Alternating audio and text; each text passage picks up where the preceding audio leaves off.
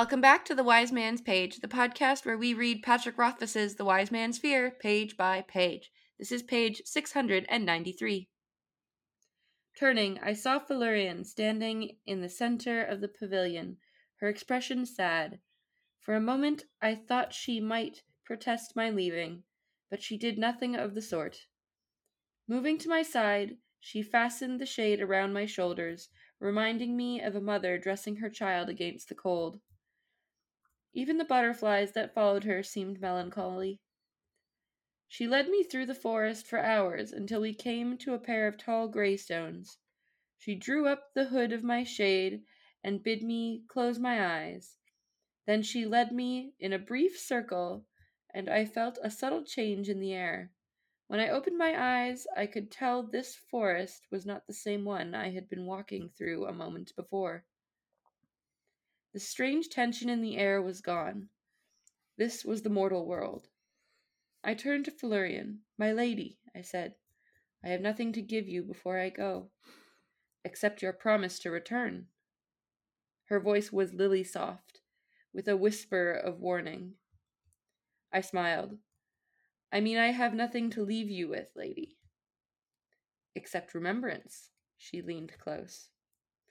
Closing my eyes, I bid her farewell with few words and many kisses. Then I left. I would like to say I did not look back, but that would not be the truth. The sight of her almost broke my heart. She seemed so very small beside the huge greystones. I almost went back to give one final kiss, one last goodbye, but I knew if I went back, I would never manage to leave again. Somehow, I kept walking. When I looked back the second time, she was gone. And that's the page and the chapter. I'm Jordana. I'm Nick. I'm Jeremy. And it's kind of sad. Very sad. It is sad. And I think on this page we get some idea that Kvothe actually is, he has really come to care for her and the life they've had together, and he's really sad to be going, and he has to force himself to leave. This has I feel like this is probably just a me thing, but it feels like the last day of summer camp. Yeah, no, extremely relatable. Yeah, right, the last day of sleepaway camp, and your parents are coming to pick you up, and you're gonna go home, and you might never see some of those kids again, and it's so sad. And you're being taken away from this wonderful, safe, supportive environment into the cold brutality and uncertainty of the quote-unquote real world. Oh, no. So, see, I don't have that issue because I got bullied a lot at camp. So as much as I made friends and I missed them, home was a lot safer. So, I do think... And I think the same could be said for Kvothe. The real world, the non-Fae realm is a safer place for him. But he's still sad. I mean, no one's actively trying to kill him in Fae, whereas some people are actively trying to kill him. I mean, things could actively kill him easily in Fae, though. Yeah, but they're wild animals, right? He could get mauled by a bear in the real world, but he also has much... I don't know. I think he'd be a lot safer in the Fae overall. I want to talk about the Greystones. This is as close to confirmation as we get that the Greystones mark passageways between the worlds. Absolutely. Yeah, I think the fact that Felurian took him to Greystones should tell us that they do have this power behind them. Yeah, I don't think it's as simple as their portals. I know there's two of them, which seems unusual, and I don't think that she takes him between them and then goes through a portal. I think it's more the membrane between the two worlds is thin at Greystones, and she hides him. She makes him hide his eyes to hide the process or whatever it is she does. And also, so Rothfuss doesn't have to reveal it just yet. Okay, but what if the two Greystones are not actually two Greystones? They're one Greystone, but you're seeing them because you're seeing both sides of... Jordana, you're so smart. Right? Thank you. Yeah. I thank you. That's such a good read. I love it. Right? Because you're seeing the Fae version and the non-Fae version, but it's actually the same stone. You're just kind of getting a double vision effect. Yeah, I love it. And maybe as the moon moves... they overlap to be more and more perfectly overlapped. Yeah. Very pleased with myself. Yeah. You should be. That's very clever. I wouldn't have thought of that. Woot. I did a good thing today. I also like how subtle the differences are between Fae and the mortal world. It's just like a vibe in the air that Kvothe feels. The tension is gone. That's what's interesting, that there's a tension in Fae. Well, and he's described that tension to us before, like the feeling that he's like being watched by something, even though there's nothing around that to be watching him. That does seem a little bit exhausting, don't you think? Yes. Yeah, I don't know. It doesn't seem like a place that feels very safe or comfortable. Well, he seems to feel safe and comfortable there, though. Yeah, well, he's having constant sex with a sex elemental. Yeah, so gets you a Fae host who can do that. What's the big deal? And this, their like parting words to each other have this almost like mythic resonance to them, which I find very pleasing. They do, but like she's stripped of her magic. She's stripped of her wonderment. Like juxtapose this with how she's first appears, what was it, bathing, combing her hair, singing as a song about herself and alluring all the men to her, and then the wild chase, and then this where she meekly and smallly lets him go, and he barely, he almost doesn't look back. He looks back once and then not again, and she's very small. And I'm not passing judgment on this.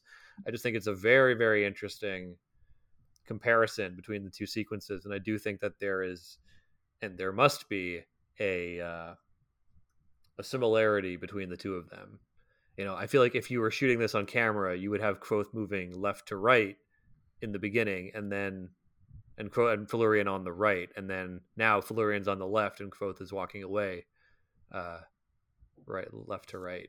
I mean, that doesn't make sense to describe it that way. I don't know. I'm not actually a filmmaker, and nor would I ever want to be. But to me, I feel like there's a clear bookend happening in their actions and also their countenances.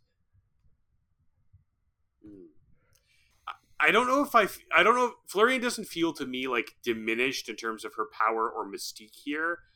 But I do think I agree with you that there is a kind of symmetry to their meeting and their parting. Because especially when she says, her voice was lily soft with a whisper of a warning. Like, when she says, accept your promise to return, I think that whisper of a warning is like, it's a little bit of a threat. Like, you promised to return. Don't back out on me now. Yeah, that makes sense. I feel like warning and threat, kind of the same feel. Yeah, there is a distinction, but that distinction is subtle. As my school teachers sometimes said, it's not a threat, it's a promise. Your school teacher said that to you? Sure, because they couldn't threaten. You can't threaten a kid; that gets you in trouble. But if you promise, but the fact that they had to clarify that something wasn't a threat. Yeah, if they promised to punish you, that's different. Anything else you want to say on this page? No, I'm good. You sure, Jordan? Oh wait, sorry. No, yeah, I was distracted by Jeremy's threatening teachers. I mean, promising teachers. Whatever. Anyway, it's the end of a chapter. This chapter was called Returning because Kvothe is returning to the mortal realm. And because he returns to himself after his encounter with the Fae. That also makes sense. Yes. And he returns around the Greystones when he's led in a circle. Boo! I think I'm with Jeremy on this one. Boo. Boo! Today's segment of Arthur's Letter is, where does the slippage go with Sigildry?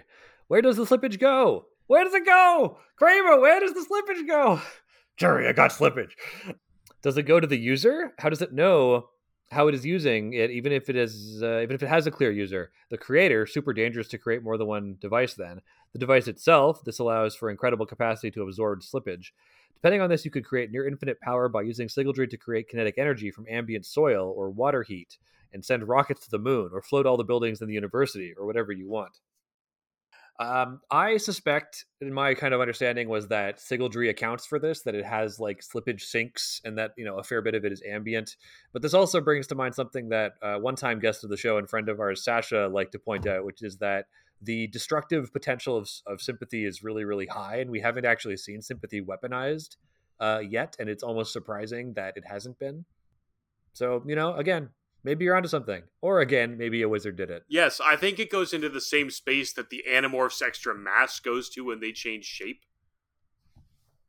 Yes. Although with the Transformers, the canon explanation is they all have their own pocket dimension. Yeah, I mean that's the explanation in the Animorphs as well. So there's like an extra dimensional pocket space where they're... Is it really? Oh, that's sick. I really need to finish reading Animorphs. I read like 60% of it when I was, 12. When you were of the age to it. Yeah, exactly. But I never finished it. And I gather that it ends in like a really interesting dark way. And I've always been kind of tantalized, but I don't know if I can go back and read however many 40 YA novellas. Yeah, I don't think you really need to. You could probably just skip to the last two if you really wanted to. I'm in the same boat. I read it for a while, but I did not complete the series. But as mass-produced YA goes, it was pretty great. Yeah, it didn't talk down. No. And it is that kind of like micro-generational thing where every, when a millennial compares something in their life to a red-tailed hawk and you lock eyes and that you both recognize that comparison because you read Animorphs and you're thinking about Tobias, that's an experience. Yeah. Good times. I have no idea what that's like. Listener, we will inculcate Jordana into the mysteries of the Animorphs universe on tomorrow's page. Jordana, picture a slug. I've seen the front covers, okay? I understand. No, hang on. Let me. You need to know this, okay? Now, imagine that the slug goes into your ear, worms its way through the canals into your brain, and then presses itself around your brain, seeping into the creases taking over total itself. Motor control. Yeah. It's using your body like a meat puppet, and you're trapped inside your own body, helpless to stop as this alien parasite moves you around for its own inscrutable purposes. Wait, that's what Animorphs about? Those are the villains, the Yeerks. Oh. Opposed by the noble, elegant, deer-like Andalites, who eat grass with their hooves because they have no mouths and have gigantic, like, scorpion tails. Those are the blue ones, right? Yeah, they're the blue ones, yes.